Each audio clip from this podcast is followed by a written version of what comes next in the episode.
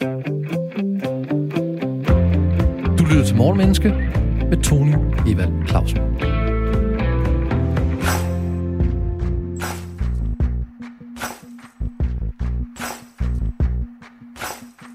Intet tidspunkt er bedre end nu.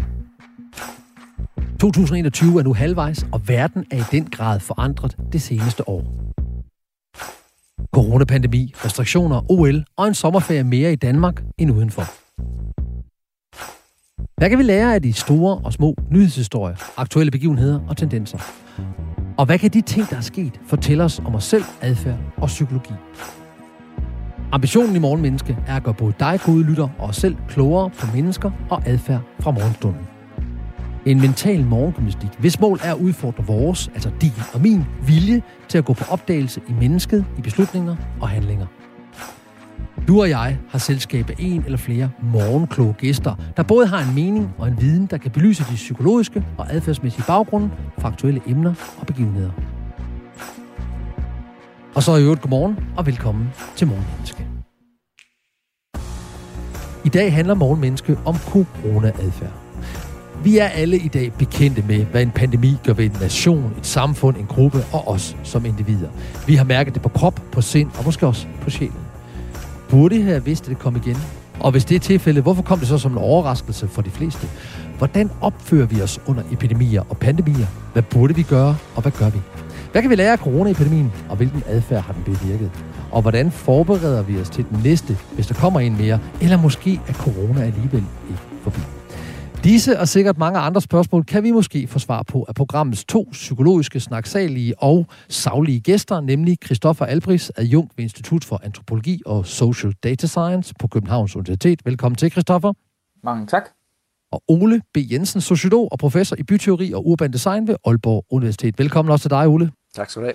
Og I er jo begge to med på en linje, så øhm, inden vi sådan øh, går i gang med selve emnet, så lad mig lige prøve at skitsere og definere termerne. Ifølge ordbogen, så er adfærd, det bliver beskrevet som den måde et menneske eller et dyr i almindelighed eller i en given situation instinktivt eller bevidst opfører sig på. Det er altså adfærd. Epidemi, det er hurtig og ukontrollabel udbredelse af en sygdom til et stort antal mennesker inden for et vist område og inden for en forholdsvis kort periode. En skadelig eller uheldig virkende fænomen, der udbredes hastigt og ukontrollabelt. En pandemi, det er en smitsom sygdoms udbredelse over en hel verdensdel eller flere verdensdele. Det er bare så vi har det på plads, hvad forskellen på epidemi og pandemi er. Og Christoffer, jeg kunne rigtig godt tænke mig at, øh, at pick your brain på et citat, jeg har fundet af en, der hedder T.K.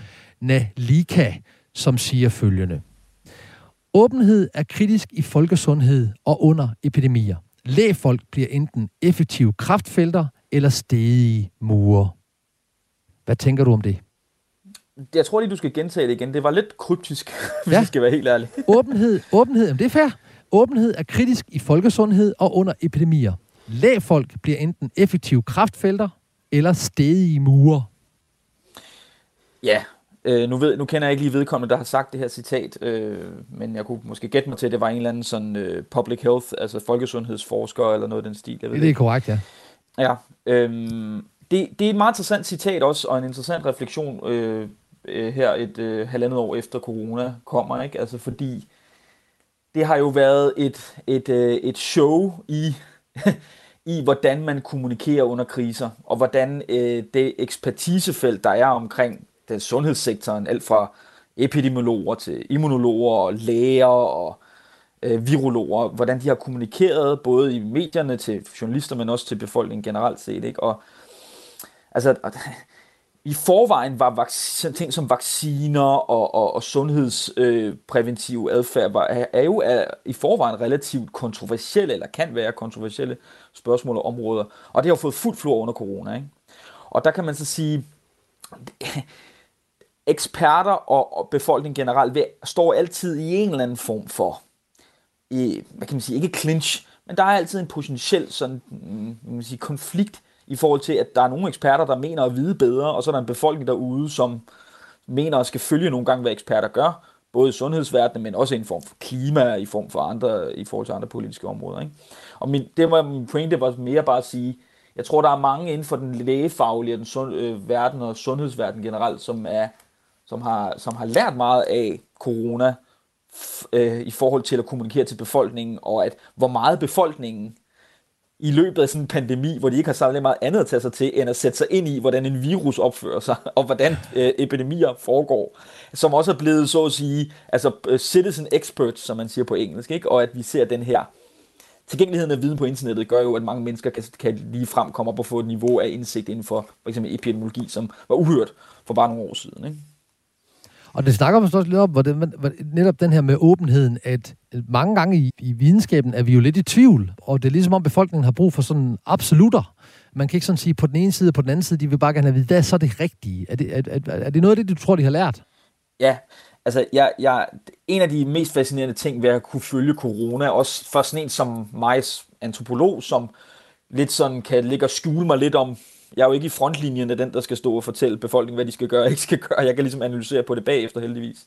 Men noget af det interessante, når man kigger på det, det er, hvor meget uenighed der egentlig er i de videnskabelige verdener øh, i sig selv. Altså en ting er uenighed i befolkningen og blandt politikere, men der, altså, der er faktisk substantiel uenighed også på mange punkter mellem forskellige eksperter, og af gode grunde. Det har ikke noget at gøre med, at, øh, at, at forskere er dumme, eller nogen er bedre end andre. Jo, det er det også. Men i det her tilfælde handler det jo om, at epidemier er øh, øh, øh, tidspunkter, som udfolder sig i uforudsigelige retninger. Vi har selvfølgelig data fra tidligere epidemier, som den spanske syge og andre, øh, så Hongkong-virusen i, i 50'erne, 60'erne osv., men det, det, man, kan ikke, man kan ikke simulere de her ting. Man kan ikke simulere, hvordan folk egentlig vil agere, hvilken adfærd der opstår. Man kan ikke simulere, hvordan en virus vil, vil jo det kan man, men, men man kan aldrig få et, et eksakt billede, og det betyder også, at der vil være uenighed blandt eksperter. Ole, hvad tænker du? Har du noget at sige til... Du får også et citat, det skal du vide, men øh, det kunne være, du havde noget at sige til det samme citat, som, øh, som Christoffer fik her.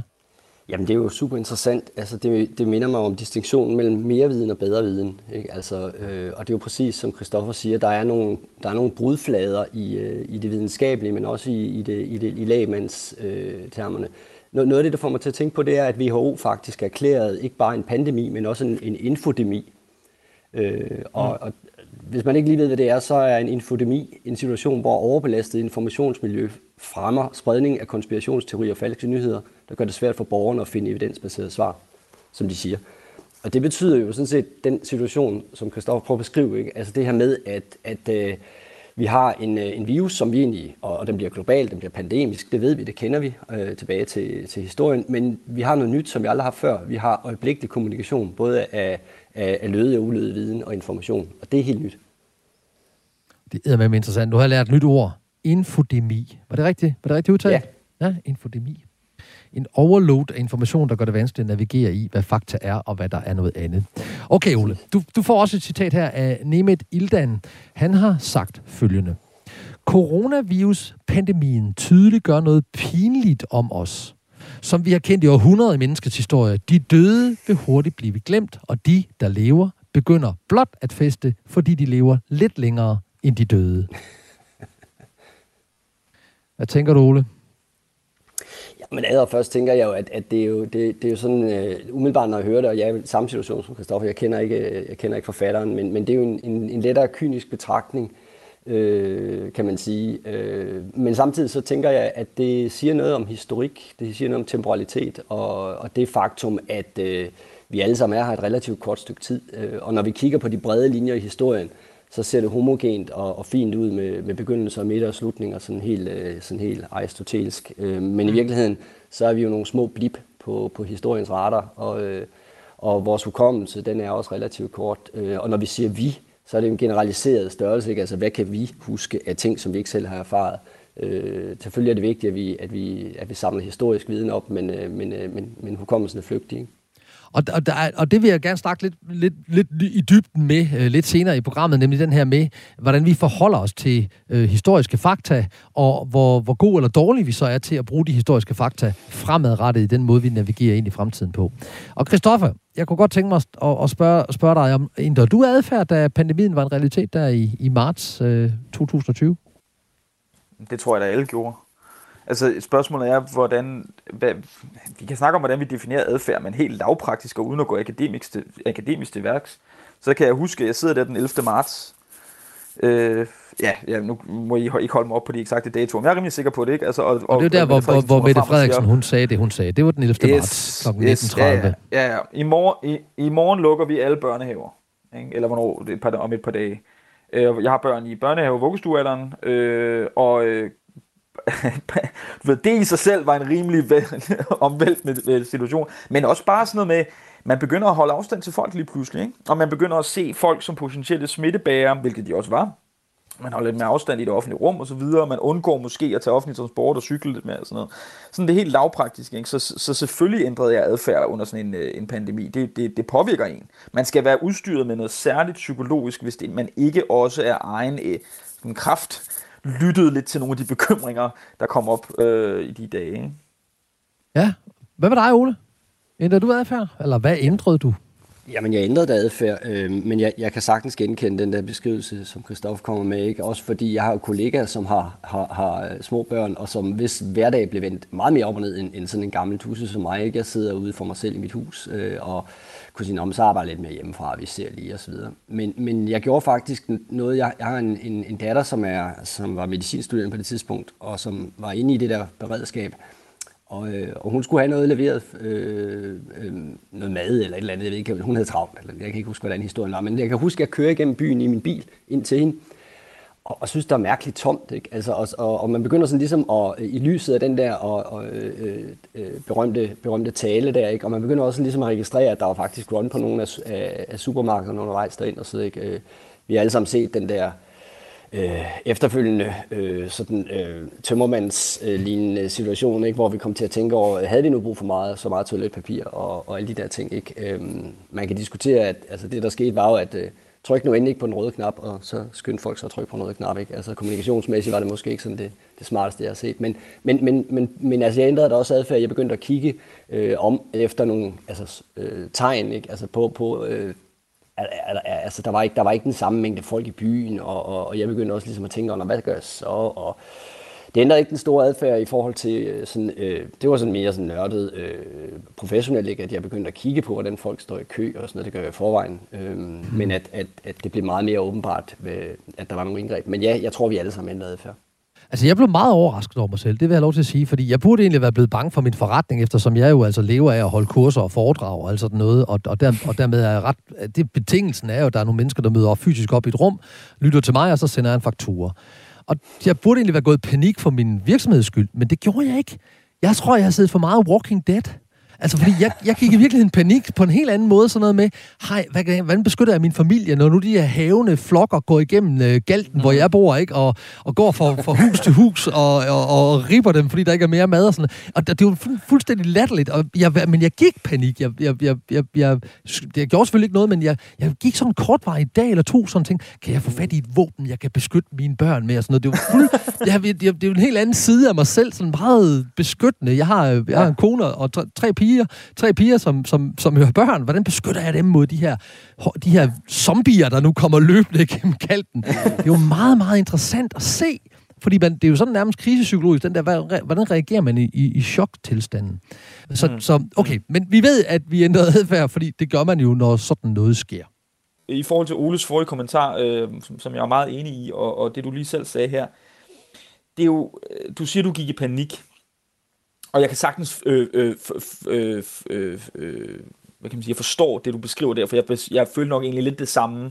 Jeg var også lige nede og købe lidt ekstra ind i Netto, og nogle baked beans, som jeg ellers aldrig køber ind, ikke? Og, og jeg tænkte sådan, hvis, jeg, hvis det nu er mig, og der skal beskytte mine børn mod resten af verden, hvad, hvad, hvad, er, er det så bagte bønder, der ligesom skal redde os og sådan noget, ikke? Men, men øh, altså, jeg kan sagtens forstå, hvad du siger der. Men det, hvis vi lige prøver at hæve det op til et, øh, et akademisk plan her, øh, studiet af panik i kriser er ret, et ret interessant område, og øh, jeg glæder mig til at høre, hvad, hvad Oles tanker er om, om, om, om de her ting. Men altså, jeg, jeg, har, jeg, øh, jeg har beskæftiget mig med, med katastrofer, naturkatastrofer, godt nok, øh, og ikke så meget epidemier, men, men det vil sige oversvømmelser, storme osv., jordskælv. Og inden for den sociologiske litteratur omkring kriser og katastrofer, som går tilbage i virkeligheden lidt før den 2. verdenskrig, men får et, et spring under 2. verdenskrig og bagefter, hvor man begynder at studere mennesker i sådan nogle masse øh, nødsituationer.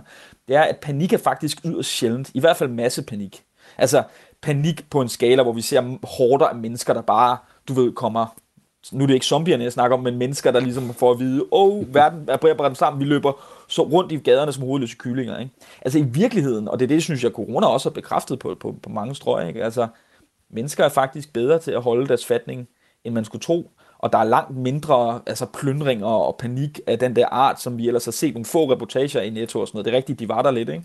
Men på, på, på sådan en samfundsmæssig skala er de, altså evidensen for det er faktisk meget lav. Der er meget, meget få tilfælde af reel masse panik i, øh, i litteraturen, så vidt jeg kender den. Du lytter til Morgenmenneske på Radio 4, programmet, hvor vi dykker ned i menneskelig adfærd og psykologi med et afsæt i et aktuelt emne og ser på, hvad du og vi kan lære af det som mennesker og samfund. Og i dag der taler vi om coronaadfærd. Til at gøre os klogere på det har jeg to belæste, beslutsomme og betænksomme gæster med. Ole B. Jensen, professor i byteori og urban design, og Christoffer Albris, adjunkt i antropologi og data science. Og lige for den her breaker, der var, øh, der var du inde over, Christoffer, det her med, at panik er lidt sjældent. Øh, det sker ikke så tit. Øh, vi er faktisk langt bedre til at holde opfatning end de der billeder, vi har på vores indre nethinde, er sådan, for folk de plyndrer og sådan noget. Ole, Christoffer ja. efterlyste lidt, hvad din holdning til det var. Den skal, den skal lytterne også lov til at høre.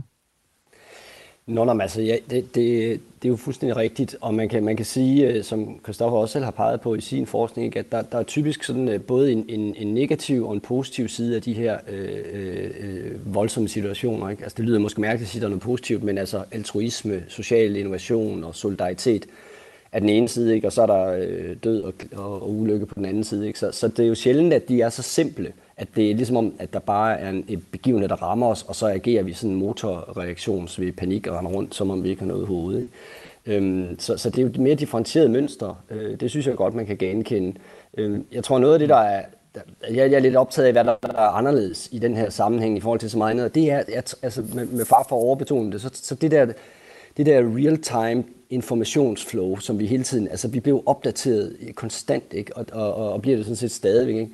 Øh, og, og det påvirker, altså information øh, påvirker jo menneskers adfærd i hvert fald et stykke hen ad vejen, ikke? Hvis de, øh, og så kan de mene sig nok så velinformeret eller, eller, eller i det mørke, ikke? men altså, øh, så jeg, jeg tror, at, øh, at det der med, hvorvidt man går i panik, det har både noget at gøre med, med den viden og den data, den information, man får, men det har også noget at gøre med, hvad det for en klangbund, den falder på. Og der er det klart, hvis man har set rigtig meget Living Dead og Hollywood i øvrigt præger ens øh, forestilling, så kan det godt være, det er det, man lige nu bare tænker, men jeg synes, det, det er et roligt øh, at høre, øhm, at, at også litteraturen faktisk viser, at vi måske i virkeligheden er en lille smule mere eftertænkt, så man kan sige, ah, lad os lige, prøv lige at kigge ud af vinduet, inden du sådan, øh, øh går mok, ikke? Ja, det er meget interessant. Jeg havde slet ikke set den komme, men, men, men ja, og jeg var jo heller ikke rigtig i panik, for jeg gjorde jo ikke noget. Jeg, men jeg følte den her indre følelse, jeg var jo ikke ude at finde et jagtgevær. Jeg tror, jeg nævnte det til min kone, sådan, jeg tror, skal jeg have et jagtgevær? Så sagde er du sindssyg? Hvad skal vi have et jagtgevær til? Og det kan hun jo godt have ret i, øh, og det har jeg så heller ikke anskaffet mig. Øhm, men øh, Ole, menneske, menneskeheden har jo haft flere øh, epidemier og pandemier, og jeg nævner i fling, altså AIDS, den sorte død pest, øh, den spanske syge, SARS, fugleinfluenza, eller i hvert fald noget, der har haft anstrøg til at kunne være det. Hvad har været den typiske sådan folkelige reaktion på epidemier og pandemier, sådan historisk set? Kan du åbne lidt op for det?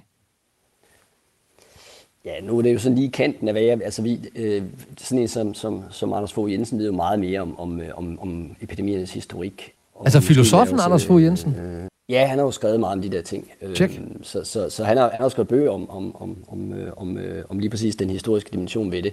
Men, men altså det, der er interessant, hvis jeg må tillade mig at dreje den derhen til, hvor jeg kan sige et eller andet måske, det, det synes jeg omkring det historiske perspektiv, det er jo nok så meget også, at... Øh, de her begivenheder, og det er jo ikke kun katastrofiske begivenheder eller, eller øh, epidemiske begivenheder, men, men i det hele taget, så har vi jo en tendens til at, at, at placere øh, begivenheder, øh, som bliver rentet kollektivt, i en før-efter øh, distinktion. Ikke? Altså, det vil sige, at vi bruger dem som temporale eller historiske markører. Altså, min far talte altid om før krigen og efter krigen og sådan ikke? Og, og jeg er gammel nok til at kan huske oliekrisen, så den kan jeg snakke lidt om, ikke? Øh, øh før og efter og så videre.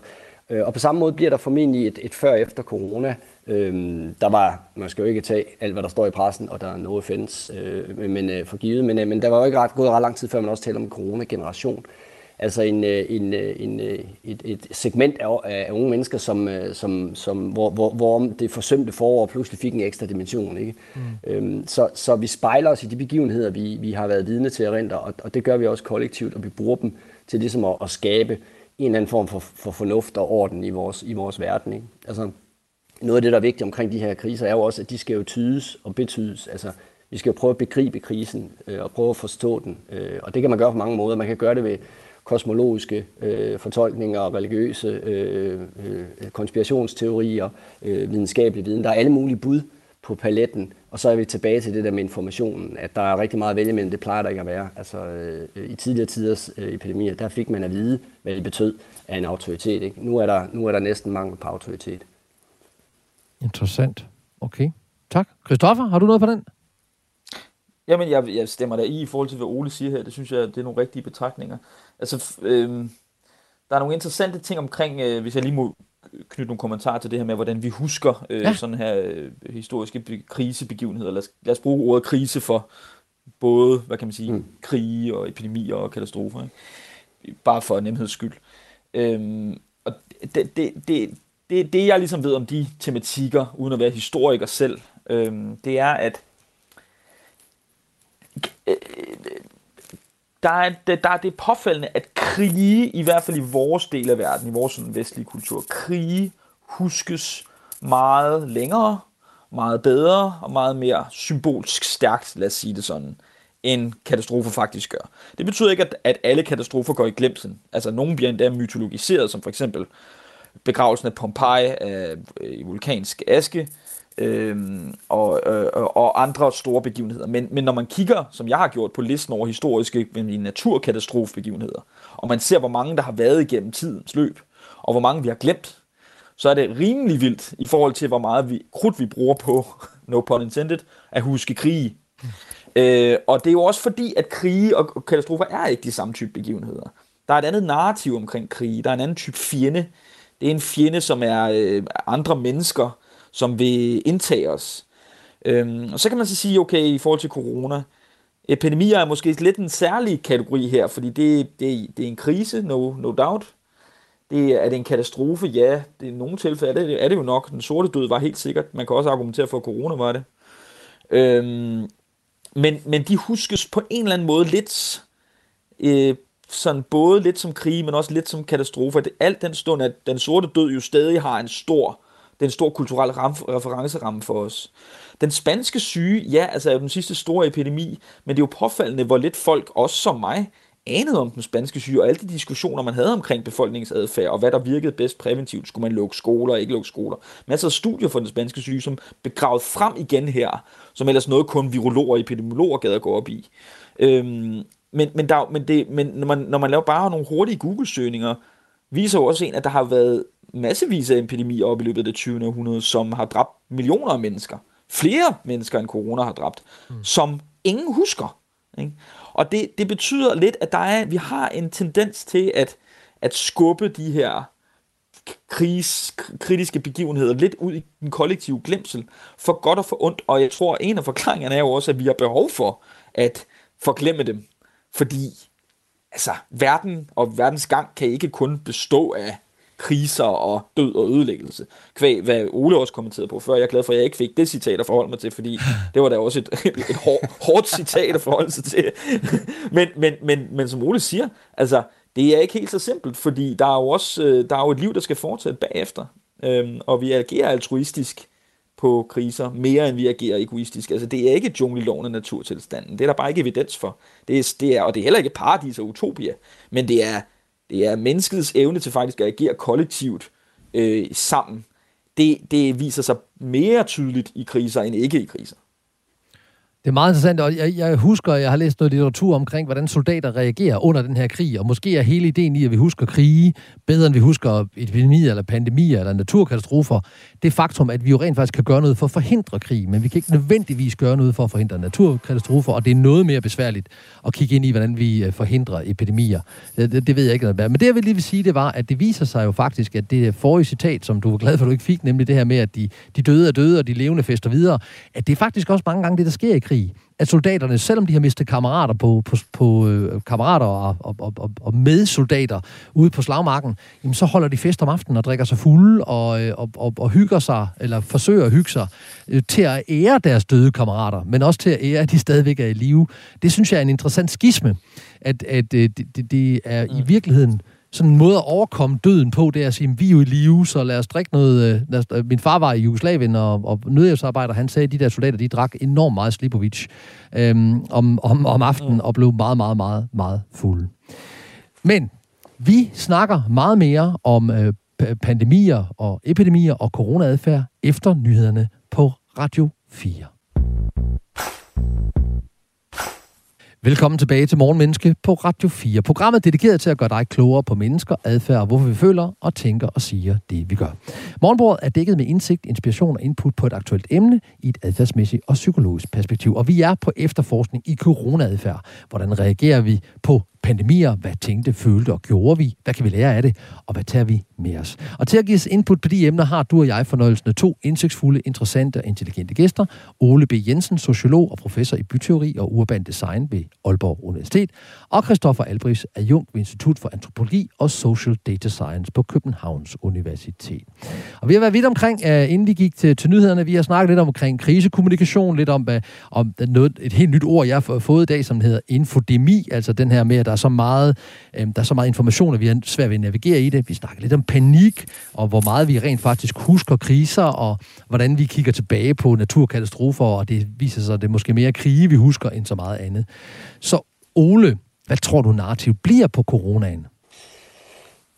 Altså hvis du tænker på narrativet med eftermælet, ja, eller, eller hvordan vi vil tale om den, ikke? Ja. Altså det, det, øh, kan, jeg kan måske lige nu det her sokratiske samtale, så tænker jeg, jeg vil ikke afbryde, men jeg vil lige godt vende tilbage, hvis jeg må. Øh, Værsgo. bare lige kort til den der diskussion, som, øh, som, som Kristoffer, havde lige før, omkring det der med, øh, altså hvorfor vi husker den ene begivenhed på en anden måde end, end den anden osv. Det, det, det, det, det skal jeg ikke gøre mig klog på, men, men der er en ting, som jeg synes er interessant, og det er jo selvfølgelig, at vi har forestilling om krigen som det menneskeskabte, og, og, og, og, og pandemien som, som naturen. Nu kan I ikke se mine, mine gåseøjne, fordi det er radio, men vi, vi har jo lært, at naturen skal sættes i gåseøjne. Ikke? Og måske er det i virkeligheden noget af det, der er på spil.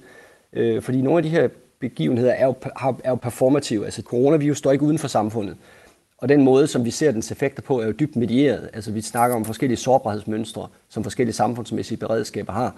Øhm, jeg arbejder mest med byer, øh, men nogle af jer kan nok huske Hurricane Katrina fra 2005, altså den der øh, øh, øh naturkatastrofe i, øh, i New Orleans, hvor effekten jo var meget, meget afhængig af, om det var sorte communities eller hvide communities, og, og hvor beredskabet var også var så vildt, vildt skævt. Så det der med ligesom at forestille sig, at vi har det kulturelle og det naturlige for sig, det begynder at blive problematisk. Ikke? Det er problematisk af mange årsager. Øh, vi taler nogle gange om det antropocene, altså vi er i en tidsalder, hvor mennesket så at sige har sat så stort et aftryk på naturen, så det er uigenkaldeligt og umuligt at skille det med. Ikke? Og derfor så er det jeg, jeg er helt sikker på, at det er rigtigt, at vi husker krige, fordi de har en, vi kan, vi, vi kan ansvarliggøre øh, navngivende øh, øh, agenter og aktører. Ikke? Men, men jeg tror, der sker et skred. Altså, jeg tror, vi bliver nødt til på en eller anden måde at, at forstå øh, Øh, den naturskabte, øh, eller det, altså man kan også sige, øh, hvis I læser Thor Nørtranders seneste bog øh, om, om, om, øh, om øh, corona, så kan I jo også se, at han, er, han, han påpeger, jamen, det vi kalder natur, altså den her coronavirus, øh, at, at den er jo i den grad øh, kulturelt øh, nørset gennem monokulturelle øh, øh, fødevareproduktioner og sårbarhedsmønstre, som vi reproducerer. Så, så det er bare for at gøre øh, diskussionen endnu mere mudret ikke? og sokratisk øh, begavet, øh, så, så er det altså ikke så nemt at skille tingene ned. Øhm, så, så, så, så, så måske er vi på vej, og hvis så kan jeg prøve at dreje mig tilbage på, på sporet, ikke? og sige, hvor måske Måske burde man have et, et nyt eftermæle omkring den slags begivenheder, som i højere grad problematiserede natur, kulturdistinktionen. Men når det så er sagt, tongue in cheek, så øh, er det jo mest øh, akademikere øh, som os, der render rundt og siger, at, øh, at de her øh, distinktioner ikke giver mening mere. Så jeg er sikker på, at, at corona vil indskrive sig på lige fod med de andre natur, og nu har jeg min situationstegn igen, begivenheder, som, formentlig falder i glemsel, også på grund af den mekanisme, som Christoffer antyder, det der med, at øh, altså, der, er både noget, altså, der er både noget overlevelsesinstinkt i, vi kan ikke gå rundt og bekymre os hele tiden, men der er også noget med, at jamen, som vi siger heroppe, kan det nu betåle sig at, at, holde, at sidde og spekulere over det, øh, fordi det, det kom af sig selv, og det gik af sig selv, øh, eller hvad det nu gjorde, ikke? Øh, hvorimod, at det er... Ja, de døde det, er jo døde, så vi fester videre.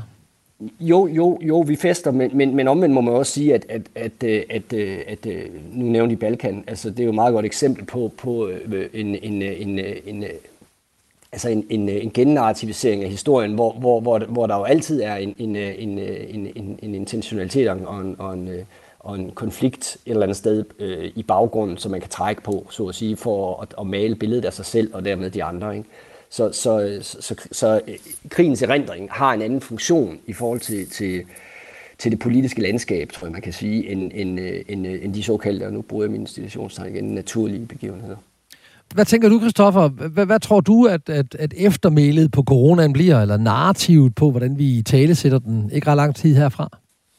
Jeg synes, det er et, det er et super godt spørgsmål, og det, det er virkelig noget, det som, som, som bliver interessant at følge, øh, nu hvor vi forhåbentlig snart kommer til at kigge i en, i en verden, hvor vi er post-corona, men lad os nu se.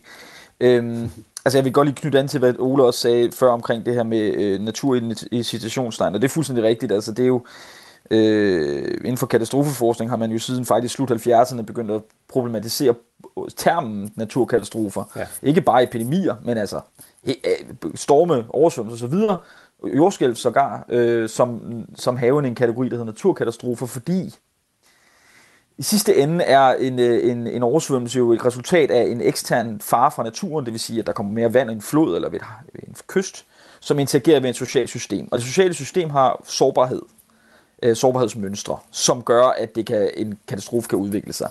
Ved at reducere de risici i samfundet, det sociale system selv, kan vi jo mitigere eller undgå en katastrofe. Så der er ligesom sådan et skisma i, i ikke bare akademiske diskurser, men også på FN-niveau, omkring at fjerne ordet natur i, i, øh, i, i omtalen af katastrofer simpelthen. Nå, men, men så, så bare for at sige, at jeg er helt enig med Ole, at det kommer, jeg tror, det kommer til at spille en rolle i narrativet omkring det her, også fordi klimadebatten og epidemidebatten har på en eller anden måde noget overlap i forhold til biodiversitet, behandling af dyr og alle de her ting, og sustainability for jorden og så videre, som, som på en eller anden måde har et overlap og et, en fælles samtale, som godt kunne gøre det til en, en, en, en, en noget, der kunne præge hvordan vi kommer til at tale om corona senere. Men jeg vil bare sige, altså, jeg har sagt i nogle andre sammenhænge omkring corona, jeg, jeg, jeg, jeg gider ikke være spåkone eller spåmand øh, øh, på den måde, at jeg gider at, at lægge hovedet på blokken. Det tror jeg, at folk skal passe meget på med.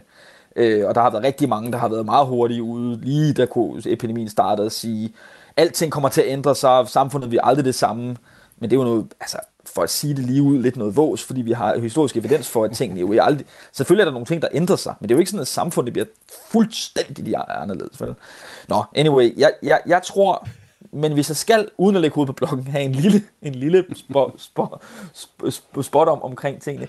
Jeg tror 20-30 år down the road, så tror jeg, at corona kommer til at have lidt samme tilbageskuende sådan, øh, kraft, som oliekrisen i 70'erne har nu.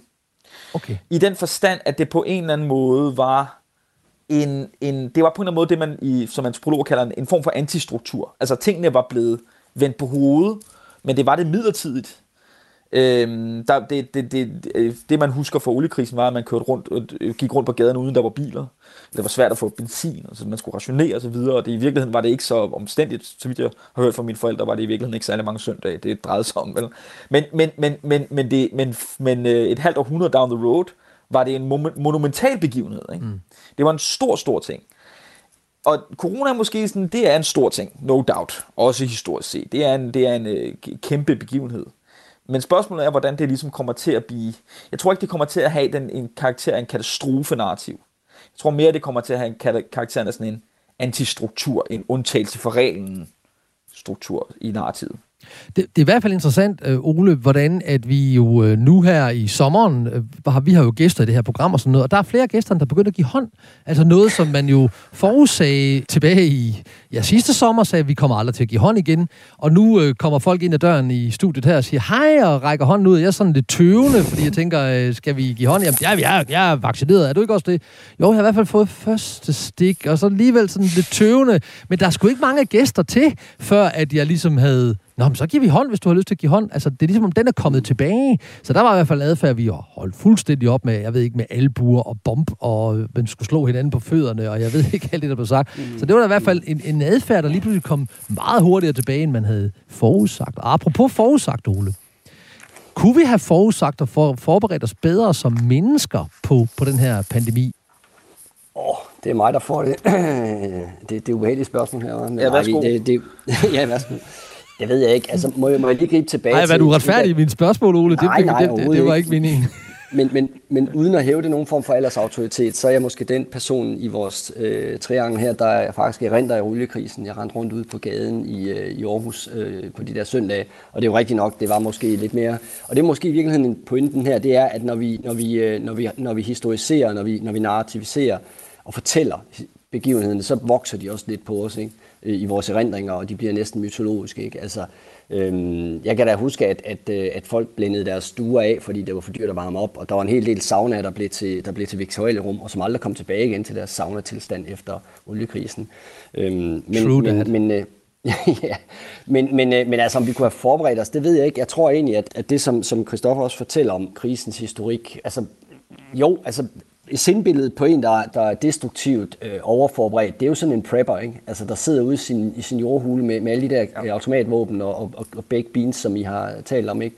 Og, og som jo så kvæg den forberedthed øh, glemmer at leve, øh, fordi at, øh, at livet er det, der foregår, mens man lægger plan om det, som, øh, som en vis her Lennon sagde, ikke? Så som mennesker kan vi jo godt forberede os, øh, og det gør vi jo konstant gennem livet, i den forstand, at vores erfaringer, de, øh, de skaber det, hvad skal vi sige, det, det blik, vi kaster på fremtiden. Ikke? Øhm, altså jeg tror, at der vil være nogle ting, som helt sikkert ryger ud i glemsen. Altså det er meget interessant, det der med håndtrykket. Det er, jo blevet, det er også blevet politiseret håndtrykket. Ikke? Altså ligesom vores flag bliver politiseret, så er der også folk, øh, som har sagt, at vi skal hurtigst muligt tilbage igen, fordi det, det er ægte danskhed og så videre, ikke? og give hinanden hånden og sådan noget. Det, der, det, jeg synes, der er interessant omkring forberedelse og, og, og sårbarhed, det er jo den ekstreme sårbarhed, som vores samfundssystemer har i dag. Altså, jeg ved ikke, hvordan, det er muligvis, I er jæger i fritiden, men jeg er ret sikker på, at hvis, hvis vi er lukket for strømmen de næste 14 dage, så vil jeg have store problemer med at gå ud og skaffe mig meget andet end græs og, og, og sådan noget at spise. Ikke? Øhm, så, så, ikke hvis du har et jagtgevær. Nej, så nej, altså, så, går vi over til naboen. Jage ud over naboen, ikke? Altså, øh, og så kan vi tabe ind i dit Hollywood-dystopi. Ikke? Altså, så jeg, jeg tror, vi har en kollektiv uforberedthed i, i form af den, øh, i den sårbarhedsstruktur, som vores teknologiske afhængighed, særligt vores øh, elafhængighed, den, den, øh, den øh, tilskriver. Ikke? Den har vi jo ikke været udfordret på med det her corona. Der har vi jo tværtimod kunne reparere helt vildt på den digitalt. Ikke? Vi, har, vi har kunne lægge lag på lag. Mm. Øhm, men, men, men, men tage strøm ud af ligningen, og så ser det anderledes ud. Ikke? Ole siger nogle vildt interessante ting her, som er, som er super godt for at have en kvalificeret samtale omkring, hvad det, hvad det er, der kommer til at ske øh, øh, efter corona. Hvad er det for nogle lær, lærdomme, vi tager med os også? Ikke? Fordi, som Ole siger, vi, vi er forberedt kvæg de erfaringer, vi gør os igennem livet. Og jeg, jeg plejer at tage den point og formulere det som, at øh, risiko af hukommelse, vi skubber foran os.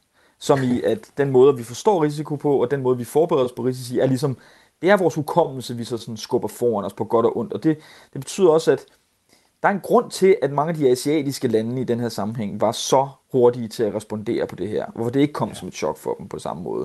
Og det var fordi, de havde SARS tilbage i starten af nullerne. Ikke? Mm. Øhm, og i øvrigt andre pandemier før det. Øhm, så det der med at gå med ansigtsmasker for eksempel, var jo, altså det var noget, folk gjorde i forvejen. Det er jo en praksis på steder som Japan, hvor man, hvis man er lidt sløj, så går man med mundbind i den offentlige transport. Ikke? Så det er blevet sådan en kulturaliseret praksis der, hvor hos os var det, tog det lang tid, det var næsten stigmatiserende i starten at gå med de der forbandede mundbind. Mm. Men nu er det jo sådan lidt, oh, nu, nu er det jo bare endnu et mundbind, man ser. Ikke? Jeg følte mig nærmest skyldig første gang, jeg gik ind i supermarkedet uden mundbind på. ja, fuldstændig. Jeg havde det på præcis samme måde. Altså, det var helt underligt. Du lytter til Morgenmenneske på Radio 4. I dag taler vi om coronaadfærd, og vi er beriget med to engagerede, energiske og eftertænksomme gæster til at belyse det emne, nemlig Christoffer Albris, adjunkt i antropologi og data science, og Ole B. Jensen, professor i byteori og urban design. Og nu fik Ole et svært spørgsmål før, så nu er det din tur, Christoffer. Uh, måske er det slet ikke så svært alligevel, fordi du har skrevet lidt om det. Er der forskel på, hvordan vi reagerede på den her pandemi i forhold til køn eller og uddannelse? Jamen, det er, øh, det er også et svært spørgsmål. Øhm, det lovede jeg jo også, at... Ole, at du nok skulle få, så det, det, det skylder ja, ja, jeg ham. Og, og det, lytterne. Og det, jamen, det, det, skyld, det skyld du, Ole, og det er dejligt, at der kommer balance i tingene. Øhm, altså, for, for det første er der, der er jo, hvis vi lige sådan starter her fra, hvad har forskningen, hvordan har forskningen haft det under corona? Og det er jo klart, at vi er jo blevet sendt hjem, ligesom alle andre, som nogle også nævnte før, arbejde hjemme osv. Men det har jo været et meget interessant halvandet år for mange forskere, der på, på en eller anden måde kunne dreje deres forskning, i hvert fald midlertidigt, over mod at studere et eller andet corona-relateret. Øhm, det har jo været et stort levende laboratorium at kunne studere en masse ting på. Øhm, og det er jo klart, at man kan ikke sige alting ud fra sådan en pandemi. Altså, der er jo visse adfærdsting, som man ikke kan slutte ud fra at studere corona og slutte til menneskets natur osv. Men man kan slutte mange ting. Man kan studere mange interessante ting. Øhm, det betyder også, at der har været enormt mange store projekter, både i Danmark, men også internationalt. Altså i Danmark har vi det der meget berømte HOPE-projekt, som er et samarbejde mellem Aarhus og andre universiteter, ikke? og penge fra Carlsberg osv. Her på KU har vi haft et projekt, der hedder Cosmo, som også har, har lavet øh, ugentlige altså panel survey data, har de indsamlet, øh, for ligesom at tracke, hvordan folk har står i forhold til, om de følger myndighedernes rådgivning, hvor meget præventiv adfærd de selv laver, hvor meget, mas- meget maske de bruger, og bliver testet, og alle de her ting.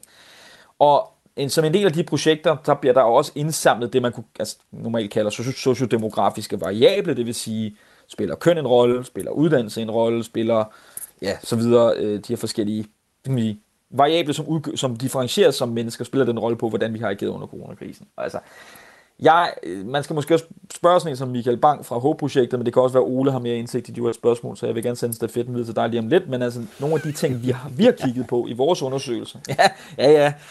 Men jeg, lad mig lige tage den først. Altså, nogle af de ting, vi har kigget på i vores undersøgelse, det er, altså, og Ole var inde på det, det er jo klart, når du, når du går i lockdown, så betyder dine livsomstændigheder øh, på godt og ondt noget for, hvordan du opfatter den lockdown. Ikke? Så i mit tilfælde, og jeg tilhører den demografiske gruppe, der har småbørn, de, jeg, den første måned var jo ikke en, det var jo ikke en velsignelse at være sammen med sine børn, kan jeg jo godt ærligt sige. Det var jo en prøvelse, ikke? og da de så kom i børnehave og vuggestue igen, var det jo, var det jo fint, og der, så kunne man ligesom se lidt lys for enden af tunnelen, men det er stadig hårdt. Ikke?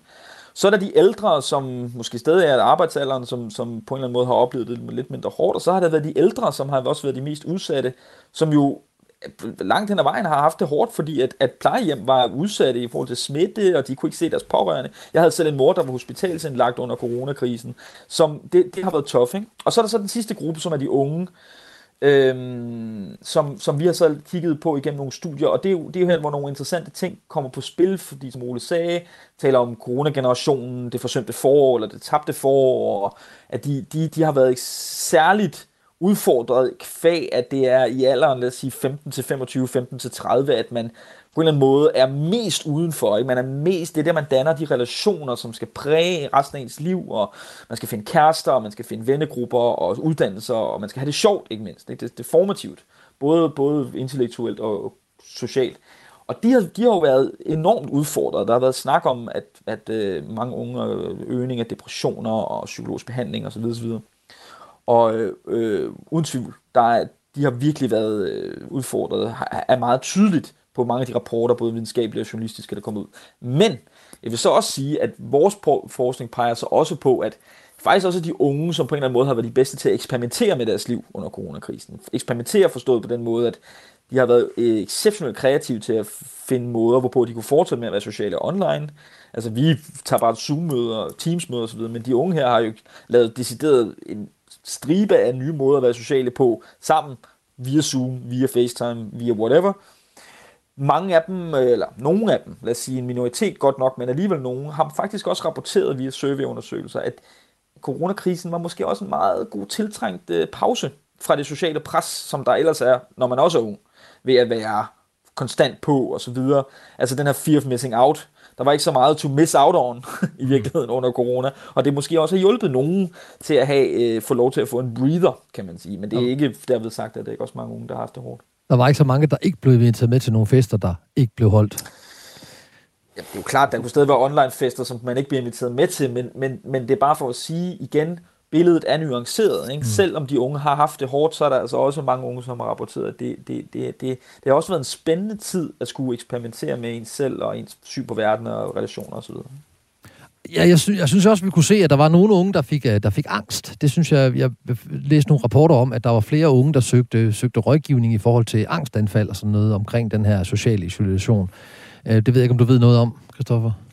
Ja, ja men altså, ja, det, det, det er helt rigtigt, og der, der er jo masser af rapporter, der også peger den, den, den vej, så det, grund til, at jeg nævner det, jeg lige gjorde, det var slet ikke for at negligere nej, nej, altså okay. alle de der meget alvorlige øh, aspekter af det, uden tvivl. Det er, også, det, er, det jo mere også bare for at sige, øh, som samfundsgruppe, demografisk gruppe, har de, har de unge responderet på de her ting på forskellige vis.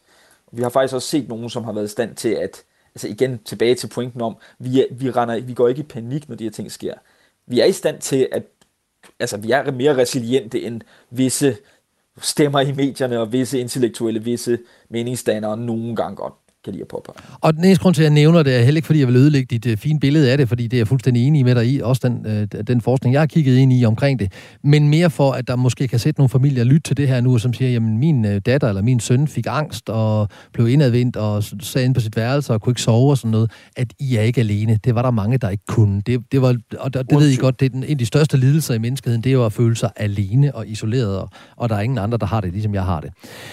Ole, Øh, nu får du så også et øh, spørgsmål her. Altså Herbert Spencer og siden Darwin talte jo om survival of the fittest, og mente de bedst tilpassedes overlevelse, altså aldrig de stærkeste eller dem med mest afkom. Det er jo sådan en af de der, de der citater, der oftest bliver misforstået, i hvert fald i dansk.